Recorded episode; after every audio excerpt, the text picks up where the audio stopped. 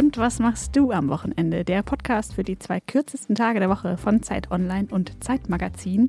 Wie jedes Mal mit dem herrlichen Christoph Arment, Editorial Director des Zeitmagazin, Podcaster, Newsletter und Co-Host dieses Podcastes. Hallo Christoph. Hallo Ilona und ähm, danke für die wie immer so freundlich herrliche Vorstellung von Ilona Hartmann, Schriftstellerin, Twitter- und Instagram-Göttin. Ihr kennt sie von ihrem Debütroman und als Autorin vom Zeitmagazin. Hallo Ilona. Hallo Christoph, irgendwann verkacke ich auch dann das nicht mehr mit dem, dass ich Leute so vorstelle. Das ist doch wunderbar gewesen. Und produziert wird diese Folge wie immer von Pool Artists, diese Woche von Konstanze Teschner. Ja, und wir haben einen fantastischen Gast. Wir haben den besten Gast als Gast. Ja, Raul Krauthausen. Hallo Raul. Hallo Raul. Hallo. Hi, schön, dass ich da sein darf.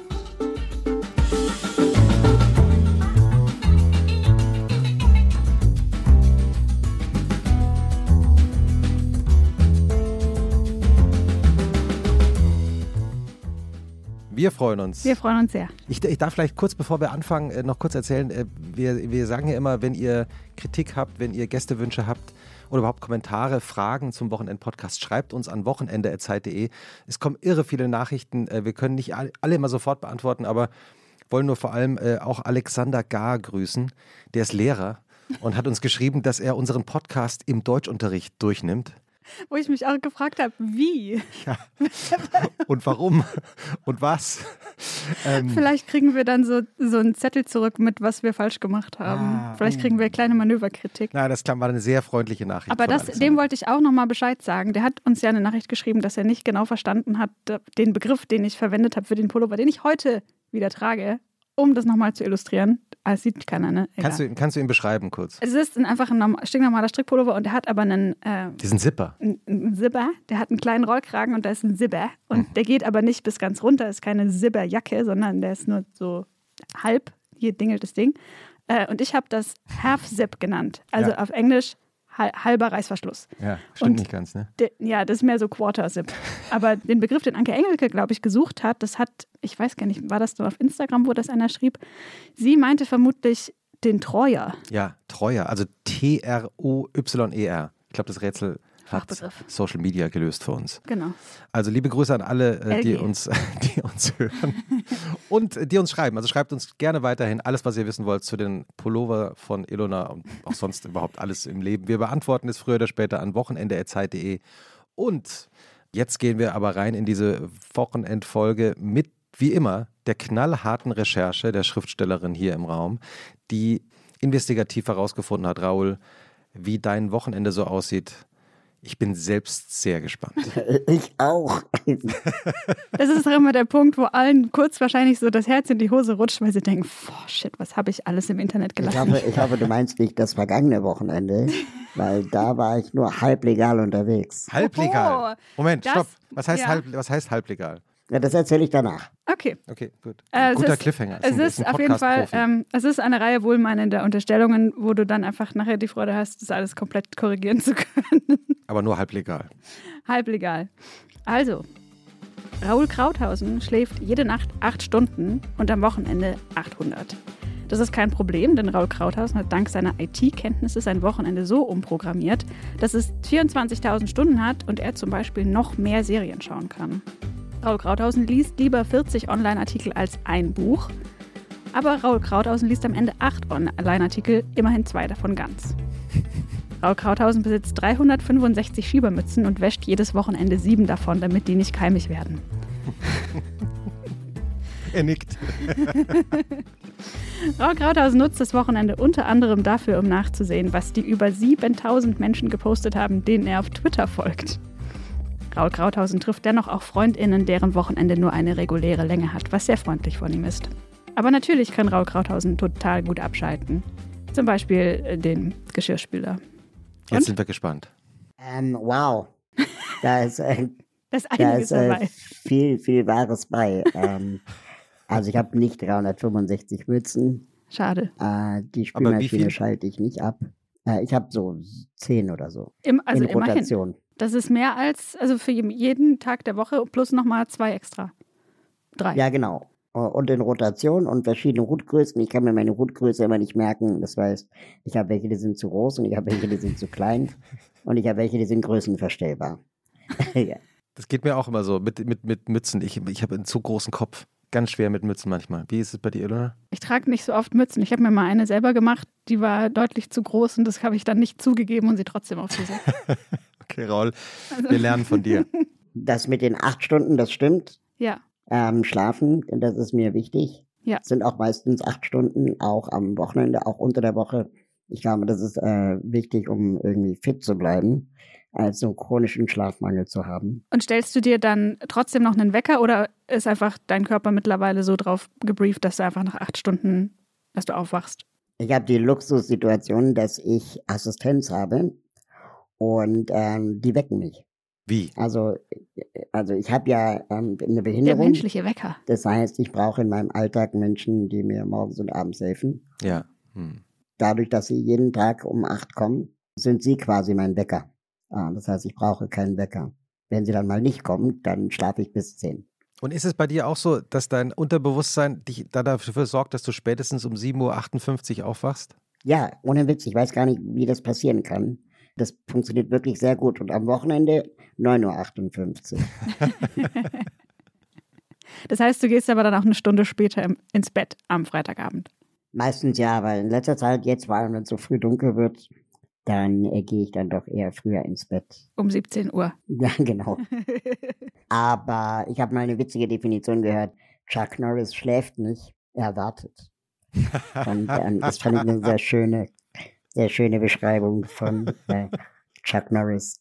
Ansonsten mein Wochenende, ja, ist eigentlich, ich bin froh, seit ein paar Wochen am Wochenende nicht mehr so viel arbeiten zu müssen weil ich meine Arbeit umstrukturiert habe. Ich bin, glaube ich, ein Workaholic.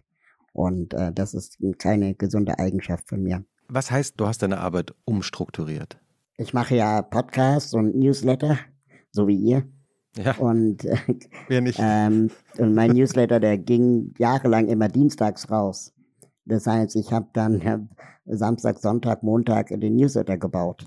Ah. Und dann irgendwann ist es mir wie Schuppen von den Augen gefallen, dass ich gesagt habe, ey, wenn du den Mittwochs rausbringst, dann hast du vielleicht Wochenende. Voll der Trick. Nach drei Jahren könnte man ja mal auf die Idee gekommen sein. Ähm, ja, und jetzt kommt er halt Mittwochs raus, der Inklusions-Newsletter.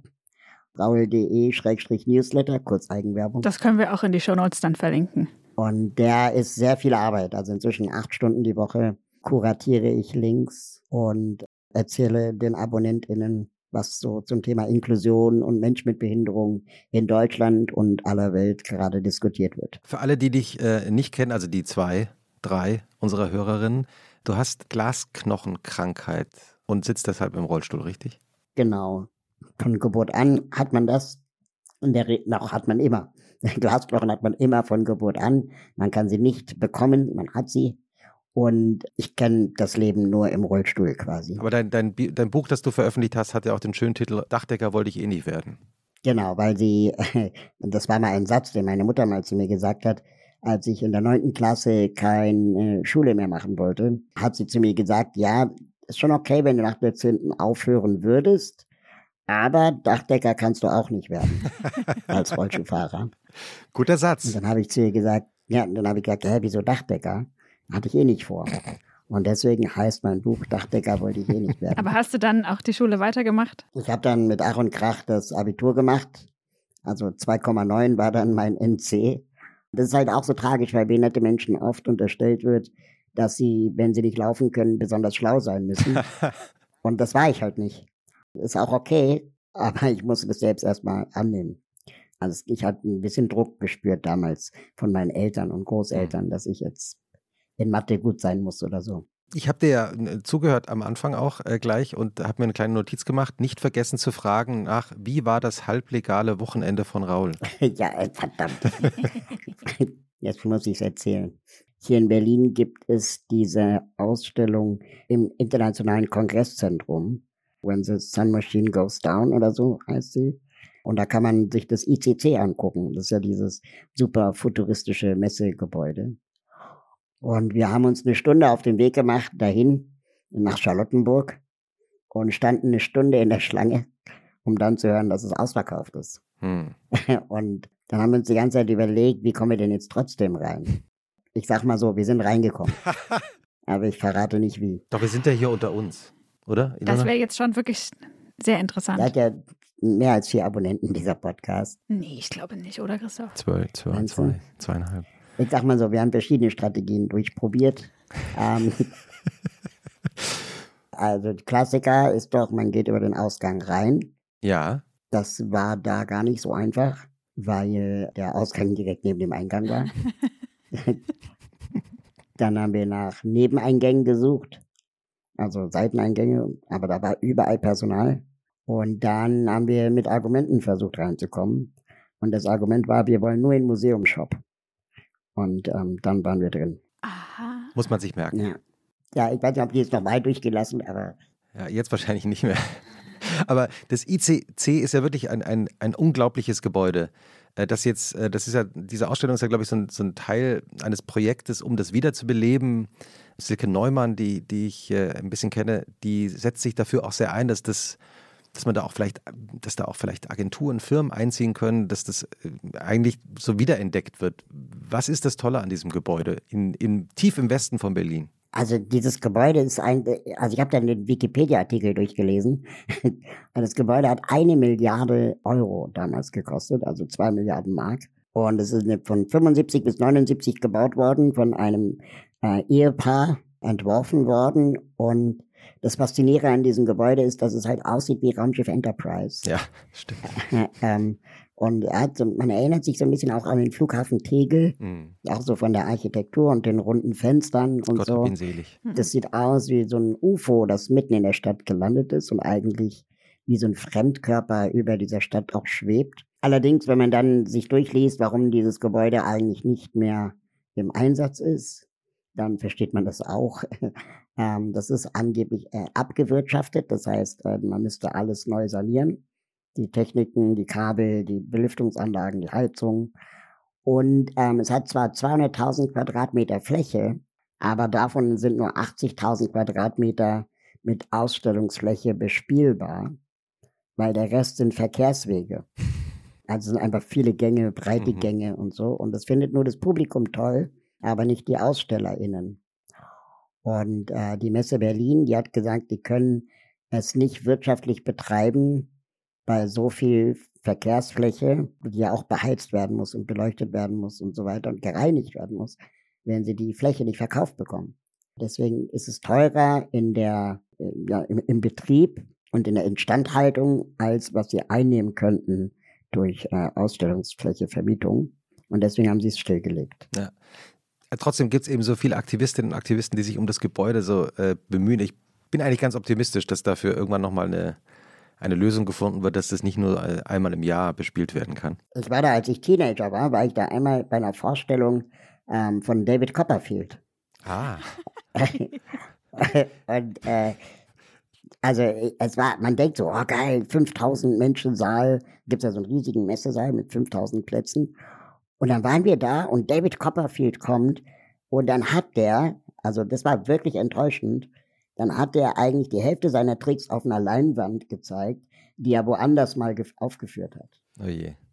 Und dann denkst du auch so, ey, kann ich auch ins Kino gehen? Also das, das war jetzt auch enttäuschend. Ja, nicht so richtig magisch.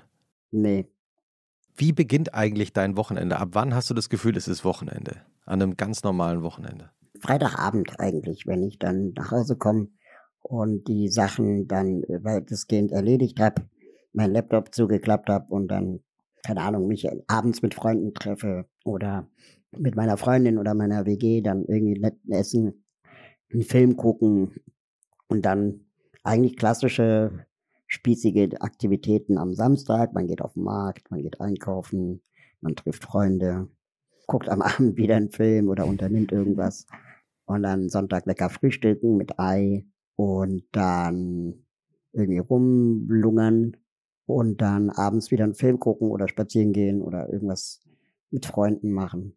Wir sind sehr gesellig, wir treffen gerne Freunde. Ich glaube, du bist der erste Gast in, in unserem Podcast, der nicht behauptet, dass er kein normales äh, Wochenende hat. Exakt denselben Gedanken. Oder? ja, ja, wirklich. Ich bin sehr dankbar dafür, dass du das einfach so ganz normal beschrieben hast, wie so ein ganz normales Wochenende aussieht. Ja, Frühstück mit Ei. ja, ich finde, es gehört dazu. Ja. ja. ja, Frühstück mit Ei ist auch die, genau. Welche Art die, von Ei? Die, ah ja, Zubereitungsart? Äh. Variabel. Äh, letztes Wochenende hatte ich ein weichgekochtes Ei. Wie viele Minuten? So vier bis sechs? Ja, vier. Ja. Sechs sind ja hart dann schon. Wirklich? Und davor, ah, davor haben wir mal Urlaub gemacht in Berlin. Kann ich auch sehr empfehlen. Halblegal oder legal? Nee, das war legal. Urlaub in Berlin und das war halt auch sehr schön. Äh, einfach, wenn man dann die Fahrtkosten spart und sie stattdessen in ein Hotel investiert, Mhm. dann äh, kannst du dir auch ein paar Sterne mehr leisten. Ah. Und dann waren wir ein verlängertes Wochenende in einem Fünf-Sterne-Hotel mit Pool. Geil. Und das ist so geil. Wir sind so super räudig mit, mit der M41 zum, äh, mit so einer äh, Poolnudel in der Hand zum Hotel gefahren, um da einzuchecken. Und dann, äh, ja, dort vier Tage abgehangen. Echter Lifehack. In der eigenen Ja. Stadt ins Hotel, dann spart man sich die Reisekosten. Kann ich sehr empfehlen. Und es waren vor allem Sonderangebote, weil die nämlich ihre Lücken füllen müssen. Und da gibt es dann entsprechende Websites, äh, wo man dann letztendlich diese Schnäppchen noch schießen kann. Große Menschheitsfrage zum Ei, weil du das gerade erwähnt hast. Äh, Wie esst ihr euer Ei? Also, also wie öffnet ihr das Ei? Äh, Ich finde, die Frage ist für mich endgültig geklärt. Köpfe. Und jeder, Ja. der Eier nicht köpft, ist äh, komisch. Aber es gibt ja, also es gibt sozusagen, die, es gibt die, Ent, wie sagt man das, das Entblättern. Es gibt ja die, diejenigen. Schälen. Ja, die, ja, die, die schälen und auch Pellen. dann, ja, Pellen, genau, ja. Ah, noch besser. Und du, Pellen. und du, Elona? Ich habe eine speziell, also ich habe, ich bin ein bisschen eiskeptisch, muss ich sagen. Ich, also ich mag das manchmal gerne, aber ich habe neulich mal getwittert, dass ich die ideale Kochzeit für ein Ei finde. Das sind so 20 Minuten. Wenn sich schon so ein, so ein. Kalkfilm im Topf bildet von der Schale, der da so ausgetreten ist. Und insofern lohnt sich da das Löffeln auch nicht mehr so richtig. Da braucht man dann schon so ein bisschen Werkzeug. Und ich pelle das tatsächlich und dann mache ich so Scheibchen. Ja, aber weiche Eier pellen, das ähm, ist schnell gefährlich. Das ist auch schmerzhaft, ja. Eier Ja. im Glas ist auch noch eine Variante, die ich eigentlich mag. Immer vergesse, aber eigentlich toll. ja wie geht das? Also, ähm, Macht man das Ei in das Glas so rein? ja, genau. Also man nimmt, man lässt es, man pellt das Ei, vielleicht auch zwei, und legt sie in ein Glas und macht dazu, was man dazu machen will. Salz, Kräuter, was auch immer. Schnittlauch, ja, nein. Und, Ja, äh, Schnittlauch das geht gar nicht. Ja, Danach, der ganze Tag riecht man nur noch nach Schnittlauch. also Raul ohne Schnittlauch.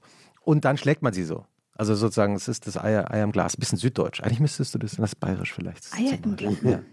Es gibt eine, ein Ber- Berliner äh, Frühstückslokal, das heißt Geist im Glas. Aber ansonsten bin ich nicht so bewa Ich hatte eine Zeit lang eine ähm, schräge Vorliebe für dieses Hotel-Tütenrührei, das so ganz homogen ist. Ich glaube, die machen das aus so Pulver. Also, zum, also nicht in den Hotels, wo du vielleicht schläfst und wo Raoul schläft, fünf Sterne und dies, das. Aber wo ich dann öfter war. Also du meinst Das ist dieses so Rührei, das man ist gar nicht als Ei erkennt. Ausnahme. Ja, ne? dieses ganz homogene, durchgängig hellgelbe, Ach. ähm, Uh, ja. Warm gehaltene. Normalerweise hänge ich in Motel Ones ab. Oder Gibt's das da mittlerweile? Ja, da gibt es genau dieses Pulverei und Das das, ist Pulverei. so eklig. Ja. Ja, das schmeckt so gar nicht. Und ey, äh, keine Ahnung, nicht aber wenn wir jetzt hier kurz Hotelkritiken aufmachen, ne? ja, bitte. Den schlechtesten Kaffee gibt es bei Motel One. Okay. Ich weiß nicht warum. Ist das auch so ein Pulverkaffee wahrscheinlich? Ist aus demselben Pulver wie das Ei. Wir haben so einen Vollautomaten, aber in jeder Stadt, Da kommt auch so Suppe raus. ey, das schmeckt überall gleich scheiße. Und ich frage mich, warum?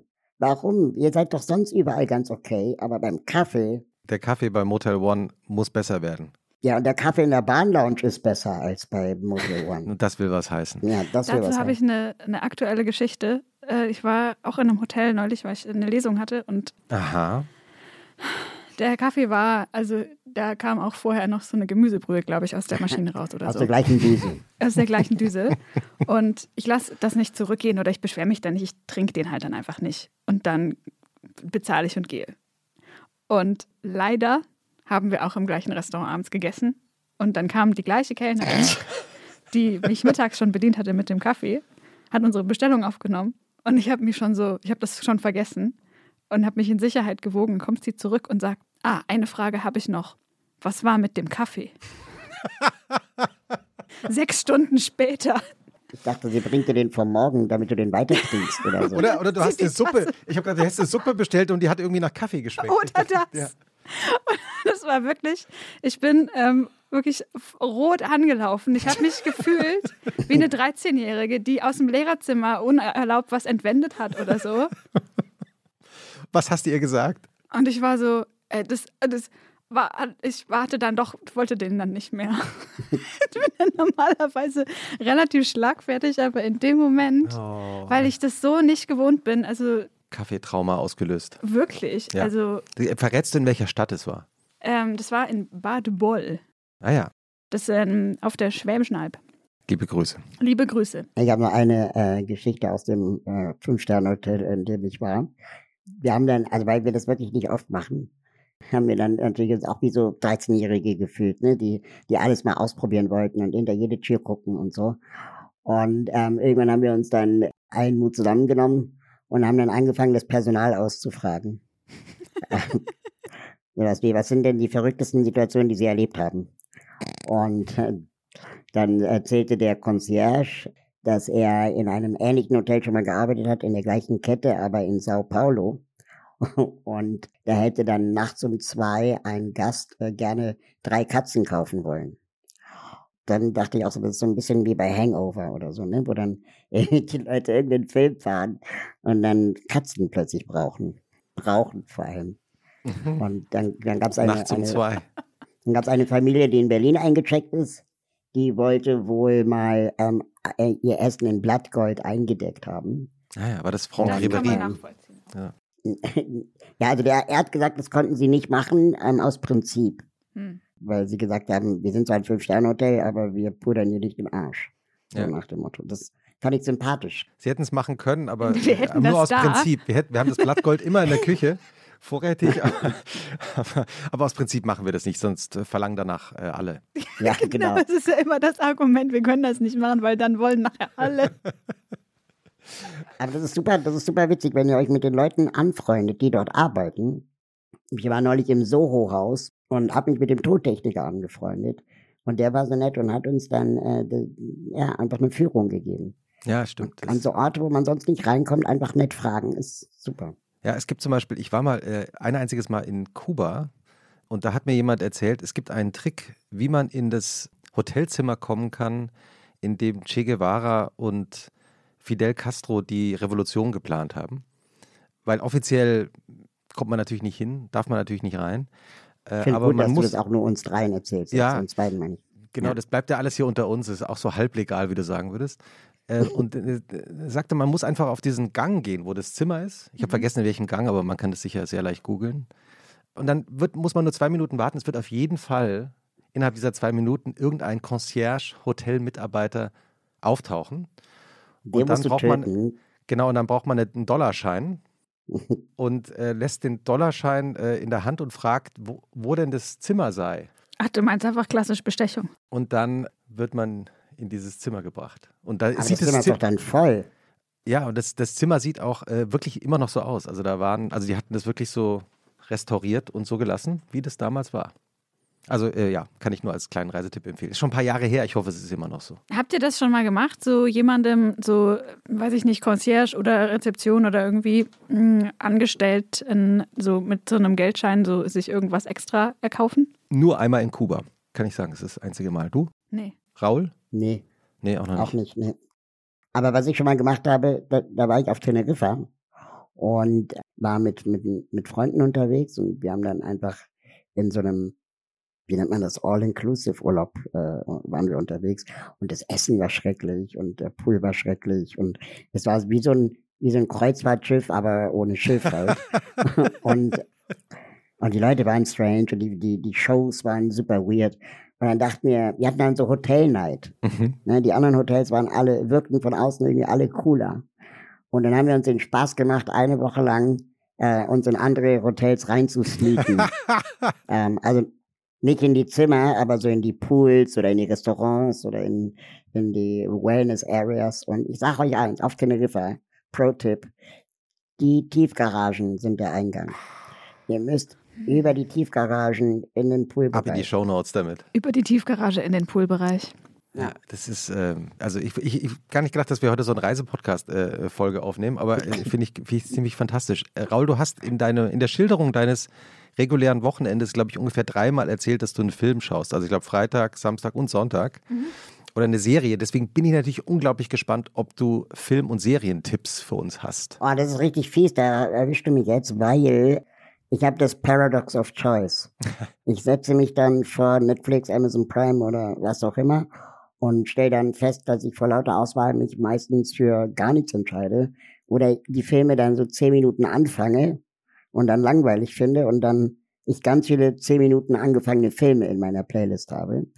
Ich gucke Trailer und habe dann so viel Zeit damit vertrailert, dass ich dann ins Bett gehen könnte. Aber was ist der letzte Film, den du zu Ende geschaut hast? Vielleicht ist das einfacher. Also meine, meine Partnerin äh, guckt gerade Squid Game. Das gucken ja irgendwie alle, mhm. außer ich. Koreanische Horrorserie. Ja. Habe ich Angst vor. Ich auch. Ja. Zusammengesuchtet haben wir Haus des Geldes, die letzte Staffel. Mhm. Und das ist so unfassbar gut. Warum? Ich finde es so großartig. Weil man einfach die ganze Zeit denkt, okay, jetzt, jetzt fliegt alles auf. Und dann findet die Serie doch noch eine Wendung äh, man sympathisiert mit den eigentlichen Bösewichten und gleichzeitig sind die Bösewichte aber die Guten und die Polizei werden immer böser, weil sie immer verzweifelter sind bei der, bei, bei der Jagd. Und ähm, einfach toll gemacht. Mhm. Und eine spanische Serie und endlich mal ein anderes Narrativ als immer diese amerikanischen äh, Heldenreisen. Ich habe in den letzten Tagen und Wochen zwei Serien zu Ende geschaut, äh, fast parallel die ich auch beide auf ihre Art fantastisch finde und die beide was gemeinsam haben, sie sind nämlich Kammerspiele ohne Kammerspiel zu sein. Also ich glaube, es ist alles noch so ein bisschen Post-Corona-Produktionsmöglichkeiten. Mhm. Ähm, einmal äh, White Lotus mhm. und, und dann fantastische Serie Nine Perfect Strangers mit Nicole Kidman in der Hauptrolle.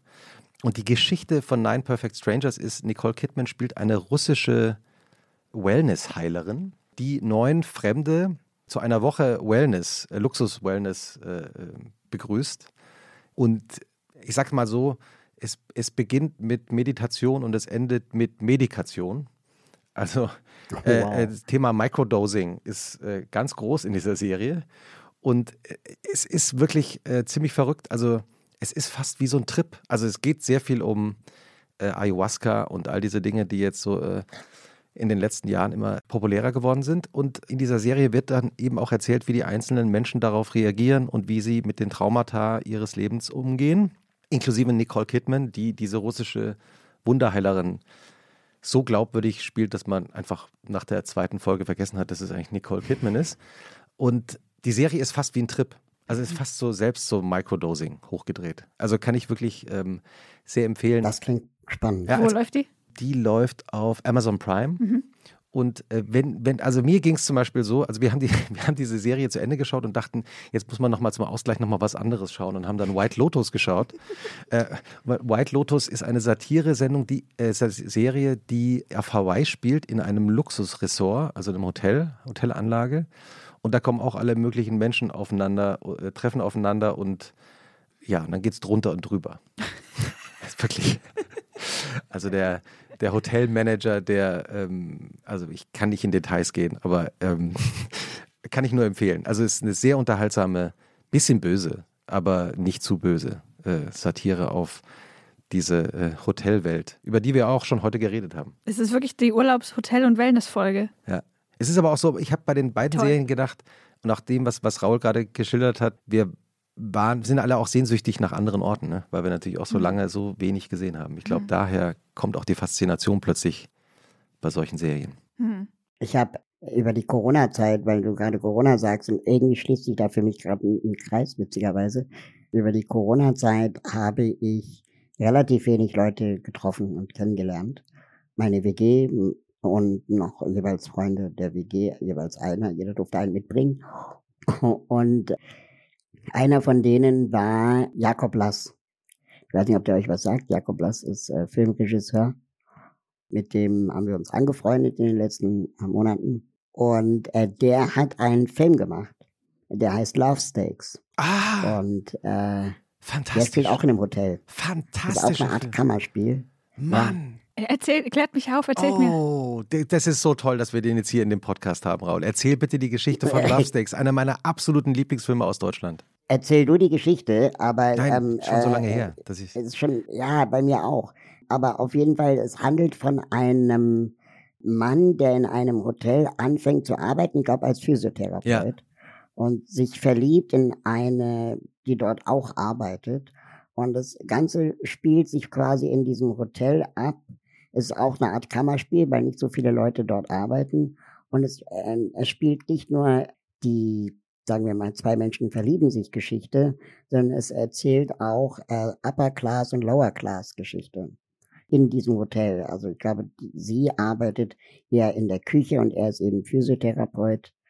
Irgendwie so. Aber ich war, äh, erinnere mich auch nicht mehr so ganz genau an den Plot. Schon eine Weile her. Das schließt aber den Kreis zum Thema Hotel und Corona und Filmgucken. Ja, ich habe äh, und sie wird gespielt von Lana Cooper, die ich bis dahin nicht kannte. Seitdem verfolge ich ihren Weg als Schauspielerin und er von Franz Rogowski, äh, der auch so ein und äh, Franz Rogowski, wenn ich mich recht erinnere, das war sein erster Film.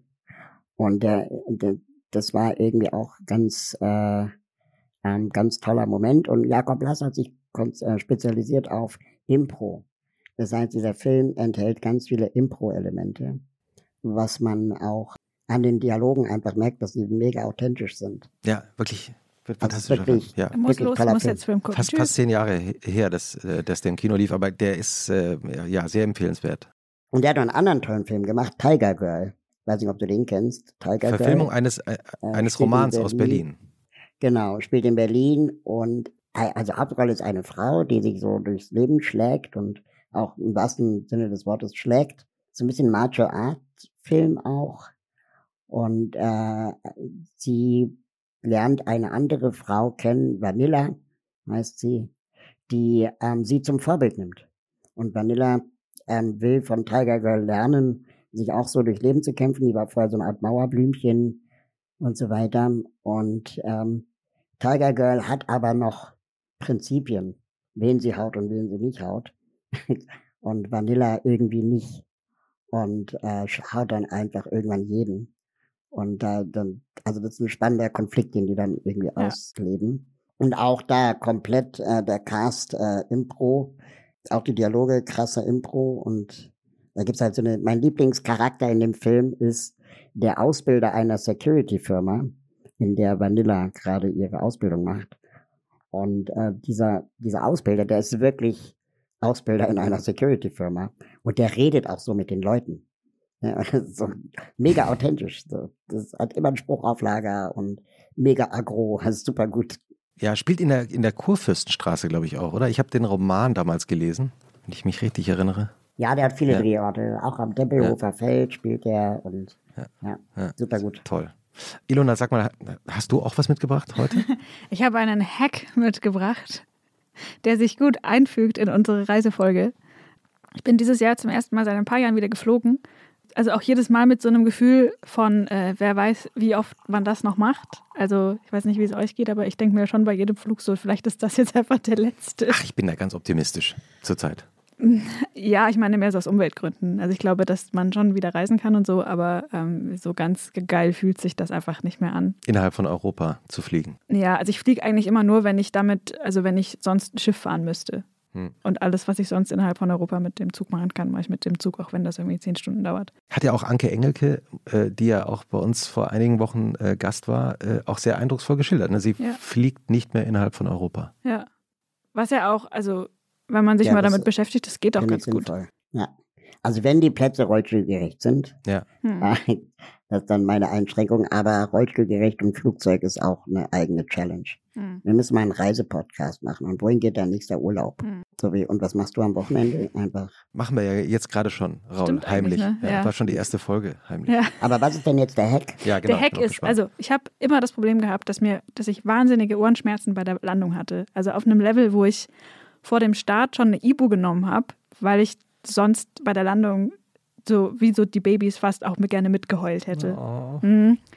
Und ähm, dann gibt es da so spezielle Ohrstöpsel und dann muss man Kaugummi kauen und so Gesichtsverrenkungen machen. Und also ich habe wirklich da alles ausprobiert und nichts hat geholfen. Jetzt hat mir eine Apothekerin gesagt, dass man Nasenspray so viel in die Nase machen soll, dass das im Hals runterläuft, dass, dass hier diese äh, Röhre frei wird.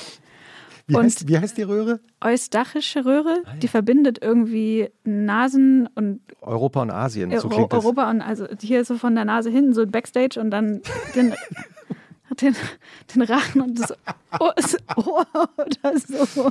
Ist auch gleichzeitig auch unsere erste Medizinfolge von Und was machst du am Wochenende?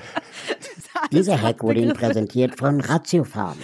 genau. Es gibt auch ganz viele andere Medizinhersteller. Also ich wusste, dass man Nasenspray nehmen soll, aber ich wusste nicht, dass man sich das so viel, also wirklich so halbe Flasche sich da so reindrückt, dass das hier wieder runterläuft und dann wird das alles frei. Und dann hat der, hat, da haben die ganzen Organe Platz zum Druckausgleich, weil das abgeschwollen ist und weil es dann einfach besser, ich mache hier so Handbewegungen, dass das dann so besser auf und zugehen kann. Ja, und? Und zero Schmerzen.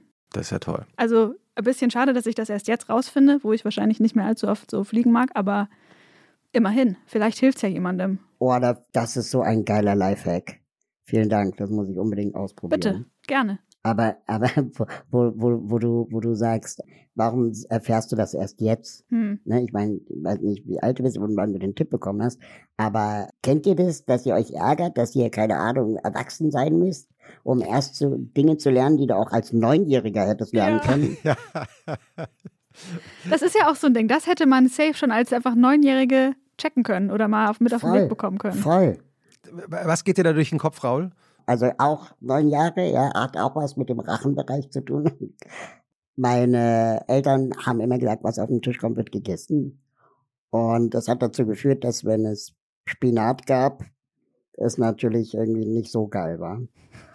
Und äh, dann irgendwann meine Cousine zu mir gesagt hat, und die war sechs, ich war neun und sie war sechs, mhm. Raul, wenn du nicht durch die Nase atmest, dann kannst du alles essen. Und ich fand das so mega geil. ähm, dann seitdem, also ich meine, ich war neun schon, ne, aber ähm, seitdem konnte ich alles essen. Das war super gut. Und dann ähm, habe ich mit 30 gelernt, Kleiner ähm, auch viel zu spät, ja, äh, auch viel, viel zu spät, dass, also, dass wir eigentlich unser ganzes Leben lang beigebracht bekommen, dass man bloß keine Fehler machen darf. Mm. Ne, so, mhm. keine Ahnung, wenn ja. du schlecht in der Schule bist, wenn du schlecht in der Uni bist, wenn du auf der Arbeit bist und so. Und dann habe ich Design Thinking studiert. Und die erste Regel, die sie einem dort einprügeln, ist, mache so viele Fehler, so früh du kannst. Und einfach weil du lernst aus Fehlern mehr als aus alles richtig machen. Ja. Und, und, und das dachte ich so, ja, okay, das kann man so leicht sagen, wenn man privilegiert ist und bla. Und dann meinten die, naja, darum geht's gar nicht, sondern es geht darum, dass du die Gewissheit brauchst, dass du 90 Prozent aller Entscheidungen wieder rückgängig machen kannst. Ne? Also ich meine, vielleicht so eine Geburt eines Kindes ist jetzt nicht so leicht rückgängig zu machen, aber, aber so keine Ahnung, selbst umziehen kannst du rückgängig machen, den Arbeitsplatz wechseln kannst du rückgängig machen. Also es gibt super viel, was man rückgängig machen kann und dass es viel schlimmer ist, nichts zu machen. Naja, das ist ähm, ähm, richtig. Und zu warten Sehr und abzuwägen ja, und so. Voll. Hm. Und wenn die dann sagen, und dann haben sie mir einen Hack gegeben, jetzt komme ich erst zu dem Hack. Ich dachte, das war jetzt schon, das war nur das Vorspiel zum Hack. Der Pre-Hack. Ja, so ein bisschen. Und, und wenn die dann sagen, okay, wenn du dich aber jetzt nicht entscheiden kannst, was machst du? Ja, dann nimmst du eine Münze und definierst Kopf oder Zahl, wir kennen das ja. Dann wirfst du die Münze hoch, aber du guckst nicht, was liegt. Sondern du überlegst dir, hörst du nicht rein, was du hoffst, was ah. liegt. Ja, ja, ja. Und dann bist du an dem Gefühl, das du eigentlich haben willst. Ja, das ist gut. Und du guckst, also das ist so geil, ja, du brauchst nicht mehr gucken. Ja. Sondern du hörst auf das, was du hoffst. Ja, das ist so eine gute, ähm, so eine Rückführübung zur eigenen Intuition eigentlich. Total, total. Und das ist so praktisch, so ein geiler Hack. Und das hätte man mir auch echt mit neun sagen können. Ja. Okay, aber jetzt, wir hoffen, dass wir viele neunjährige Hörerinnen und Hörer haben. ähm, dass, dass wir, dass sie nicht erst 30 werden müssen, oh, um das zu erfahren. Ja, aber, das, aber das stimmt. Also eigentlich soll, sagt man ja auch, wenn man eine Entscheidung trifft oder treffen soll, soll man sich überlegen, wie man am nächsten Morgen damit aufwacht. Mhm. Das hilft mir manchmal auch. Mhm. Ja. Meine Partnerin hatte die Idee, ein Kinderbuch zu machen. Lifehacks für Kinder. Und zwar, wie überlebst du die Kindheit in einer Welt, die von Erwachsenen entschieden mhm. wird? Ja. Und dass du Tipps für Kinder hast. Ne? So, keine Ahnung, wenn du schläfst, vergeht die Zeit schneller. Hm, das ist super clever. Oder? So, oder? Oder sage schönen Menschen, dass sie schlau sind und schlauen Menschen, dass sie schön sind. Ja, das ist schön. Super. Voll. Das Problem ist bei Kinderbüchern, die sich an Kinder wenden, äh, wahrscheinlich nur, dass ja die Eltern sie kaufen müssen. Ja, da gibt es ein ganz tolles Buch von, von Ralf Kaspers, äh, der, der Sendung mit der Mausmoderator, ja. der mit der Brille. Mhm. Und äh, Ralf Kaspers hat ein Buch geschrieben, ich glaube, Scheiße sagt man nicht oder so heißt es. Und da entmystifiziert er Sachen, die Eltern immer sagen. Sowas wie, guck nicht Fernsehen, äh, dann werden deine Augen viereckig oder so. Und dann sagt er, das stimmt natürlich nicht, wissenschaftlich nicht belegt. Und äh, was ich so geil fand, war, wenn Eltern sagen, geh nicht mit nassen Haaren raus, sonst wirst du krank. Das ist wissenschaftlich nicht belegt. Ja. Nehmen wir auch mit in die Shownotes. Unbedingt. Äh, ich weiß nicht, ob das Buch genauso heißt, aber Ralf Kaspers war der Autor. Ich suche es doch Das mal finden raus. wir raus. Ja, kann Ja. man rausfinden. Ja. Also vom Reisen in die Medizin zu den äh, philosophischen Lifehacks. Hast du noch einen anderen Tipp für uns fürs Wochenende, Raul? Abgesehen davon, also über die Tiefgarage in die Hotels rein, das habe ich mir jetzt auch gemerkt, aber Das ist auch so ein äh, Ketka-Albumtitel. ja, das ist toll. Das ist so ein bisschen so, so, so Spion-Agentenmäßig. Ja, also, äh, ja, ich habe tatsächlich noch einen Tipp. Zwei Tipps. Drei, oh Gott. Ich, äh, Auf als, geht's. als Rollstuhlfahrender Mensch sitzt du natürlich auch immer so auf Hüfthöhe von Laufenden. Ne? Hm. Und wenn du dann äh, so Sightseeing-Attraktionen hast, dann äh, ist da meistens irgendwo ein Geländer. Und das Geländer ist immer auf Augenhöhe der Rollstuhlfahrenden. Und er Mhm. hat mir die Idee, einen Reiseführer zu schreiben, die schönsten Geländer der Welt. Ein, ein, einfach wegen, wegen des Wortwitzes fanden wir das so witzig. Ähm, dann hatten wir eine Idee, einen Reiseführer zu schreiben für überall. Also sowas wie, an diesem Ort ist es besonders schön um 12 Uhr mittags. Oder dieser Ort ist unter Kennern beliebt. ähm, ne? Also so, so, so Floskeln, die man halt so sagt, wie man auch Horoskope Ja. äh, äh, für alles anwenden kann, könntest du das garantiert auch für Orte machen. Ja. Im Sommer immer ein Muss. Und dann meinte eine, eine Bekannte zu mir, Raul, es gibt dieses Buch schon. Das heißt Experimental Traveling. Ah, Und das ist von Lonely Planet. Und das ist ein Reiseführer für überall, der jetzt nicht irgendwie so Floskeln enthält, sondern der Experimente macht an diesem Ort mit dir. Ah. Und dann zum Beispiel werden dir so Aufgaben gegeben. Geh so lange links, rechts, links, rechts, bis du in der Sackgasse bist. Und wenn du dort jemanden triffst, frag ihn, wo die nächste Party geht. hast du das schon Das ausprobiert? ist so ein bisschen verschärfte Variante von David Wagners Farbspaziergang. oh ja. Ja, genau. Aber hast du schon ausprobiert? Ja, das ist so witzig. Das ist so witzig. Du triffst einfach verrückte, ganz unterschiedliche Situationen und Menschen, äh, die du sonst einfach nicht treffen würdest. Und es, es geht darum, abseits Ja. von dieser äh, ja, eingelaufenen Pfade zu gehen, von äh, Brandenburger Tor, Reichstag und so, sondern wirklich mal die Leute kennenzulernen zu- und zu treffen. Und dann gibt es verschiedene Level. Und äh, ein anderes Level ist, lerne die Gepflogenheiten kennen.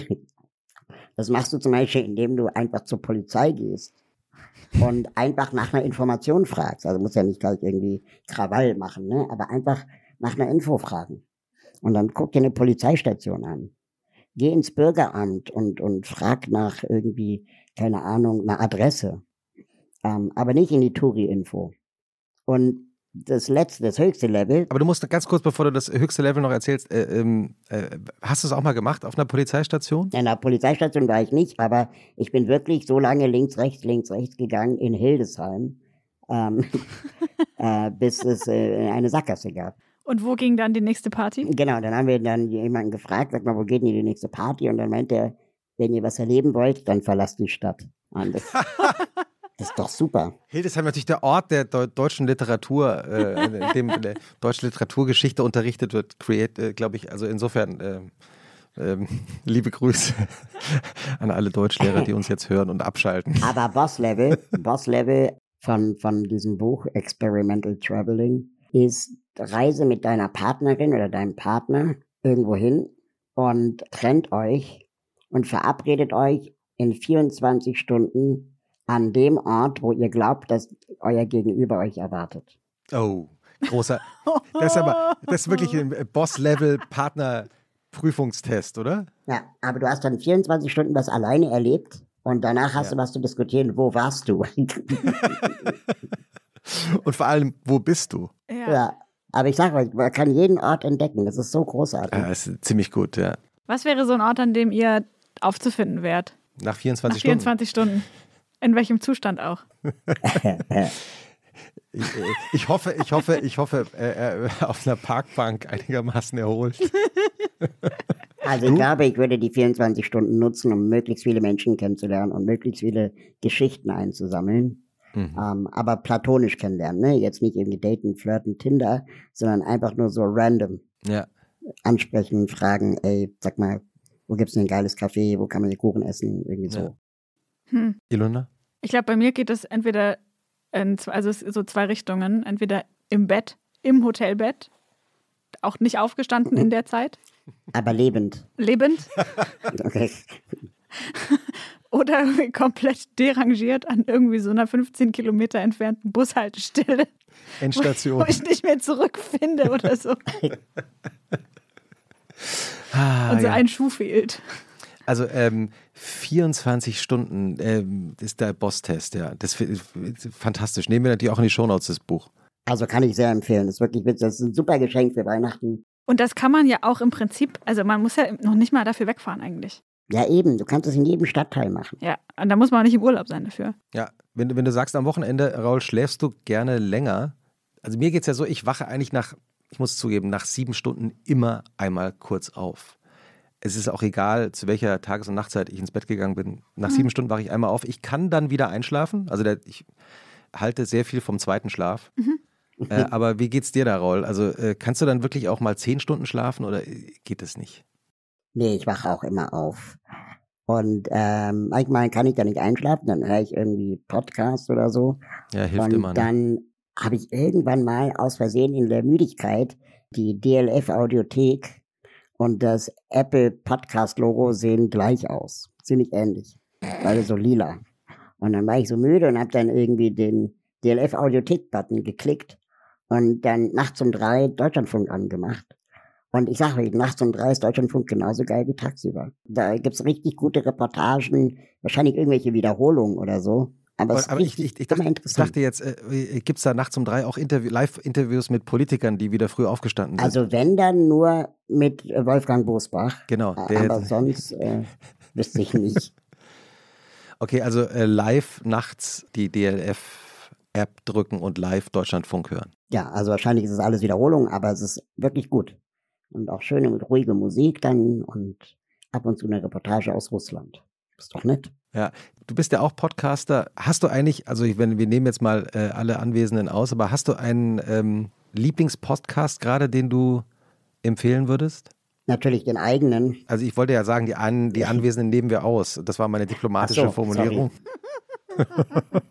äh, ja, in der Tat. Ich höre ganz gerne einmal so diese Wochenzusammenfassung von Holger Klein. Wochendämmerung, glaube ich, heißt der der, der ist wirklich gut. Dann, ich bin großer Holger Klein-Fan. Ich habe mit dem mal zusammen bei Radio Fritz gearbeitet und der macht sehr viele Podcasts, äh, unter anderem Wer redet ist nicht tot, ein Podcast, ähm, wo es äh, sehr viele spannende Gespräche auch gibt. Er macht so viel wissenschaftliche Podcasts. Dann gibt es aber auch einen sehr schönen Podcast zu Kinderhörbüchern. Und das ist einfach sehr schön, wenn man da äh, sich auch nochmal auf neue Ideen bringen lässt. Und es gibt ganz tolle Kinderbücher. Wir hatten ja da auch vorhin drüber gesprochen. Kinderbücher sind äh, total wichtig. Ja, das stimmt. Ich wollte noch eine, eine Indiskretion begehen, begehen, unabgesprochen, weil kurz bevor wir angefangen haben aufzunehmen, haben sich Konstanze Teschner und äh, Raul Krauthausen schon kurz unterhalten und es geht ja immer kurz bevor wir anfangen aufzunehmen darum, du bist ja zugeschaltet. Äh, die, diese Folge ist ja, nehmen wir ja remote auf, dass der Ton immer gut ist, dass man sich immer gut hört. Und Raul hat mir erzählt, kurz bevor es losging, dass äh, du eine Idee, dass ihr beide, glaube ich, gemeinsam eine Idee hattet für einen neuen Podcast. Ja, ist Konstanze zugeschaltet oder soll ich Ihnen erzählen? Ja, sie ist, sie, sie sitzt äh, uns hier schräg gegenüber und.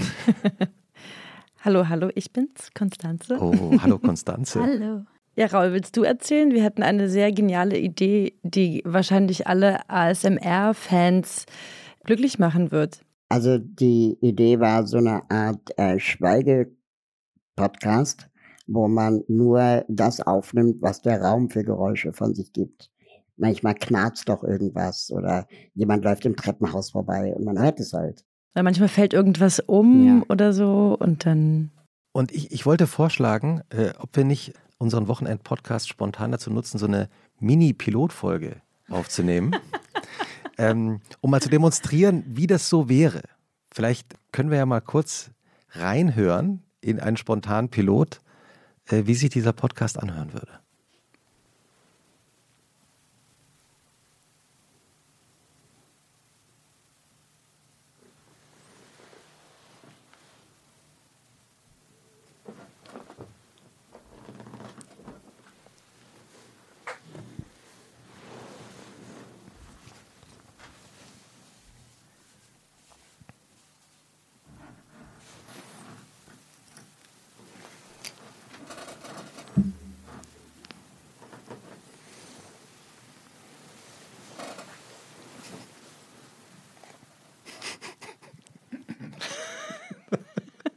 Wir schaffen es nicht mal eine Minute ohne zu gackern. Das sieht einfach unglaublich bescheuert aus. Wie wir uns alle hier so auf Mikroskop-Level bewegen. Wir haben so Formaldehyd eingelegte Insekten. Ich würde sagen, ist schon, ist schon gekauft, der Podcast, oder? Hammer. Und wir nennen ihn Stille Podcast. Wie Stille Post. ähm, ähm, Raul, wir haben am Ende unseres Podcasts immer eine Frage. Ilona muss ich noch kurz erholen vom Schweigen. Nee, ich bin halb stark. Ähm, Raul, was findest du schlimmer? Sonntagnachmittag oder Montagmorgen? Sonntagnachmittag, definitiv. Ganz klar. Hm. Weil du weißt, es ist gleich vorbei und irgendwie jetzt warten wieder sieben Tage Arbeit auf dich. Montagmorgen denke ich so, yeah, sieben Tage Arbeit, das schaffe ich auch noch. Und was machst du am Sonntagnachmittag, um dich davon abzulenken? Ehrlich gesagt, ich habe viel zu viel schlechte Laune. Und dann steigert man sich dann so rein und will dann irgendwie auch nichts mehr anfangen, weil es lohnt sich ja auch nicht. Und dann guckt man Tatort. Ich glaube, deswegen ist der Tatort so erfolgreich. Weil Deutschland einfach nichts Besseres mit sich jetzt anzufangen weiß. Weil, weil, weil, weil alle schon so schlechte Laune haben, dass sie sagen, okay, dann kann auch noch einer umgebracht werden oder was? Mindestens einer, genau, ja. Ja, es ist so genau auf die richtige Weise nicht ganz gut. Ja. Genau. Hast du, also ich, ich, hab, ich muss zugeben, ich war eine Zeit lang mal wirklich Tatort-Fan, ist so ein paar Jahre her. Seitdem verfolge ich es nur noch sporadisch. Äh, schaust du wirklich regelmäßig Tatort? Nee, auch nicht wirklich, weil das hängt, ähm, das habe ich äh, auch ähm, beobachtet.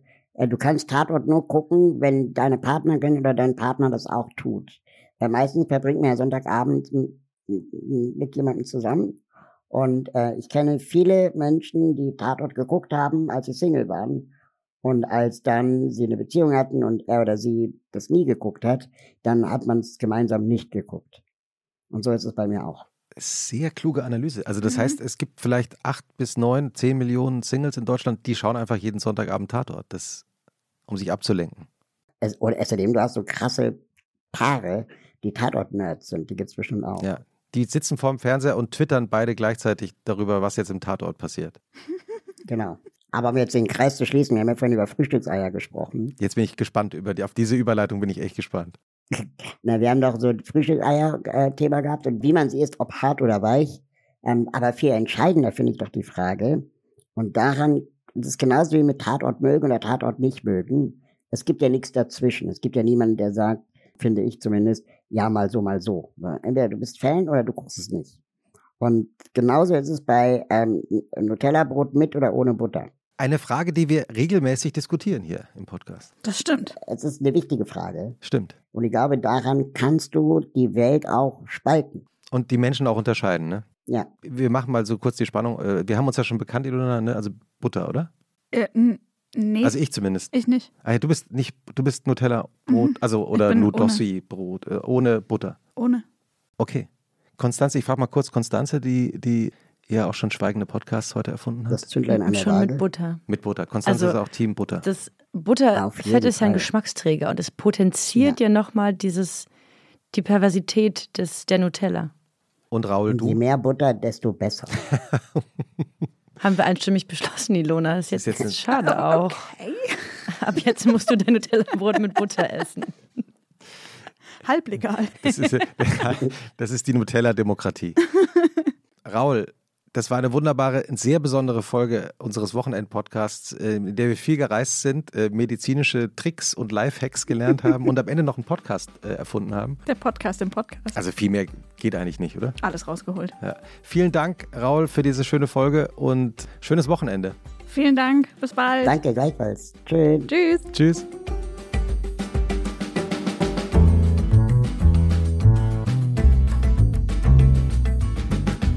Was machst du am Wochenende? Ist ein Podcast von Zeitmagazin und Zeit Online, produziert von Pool Artists.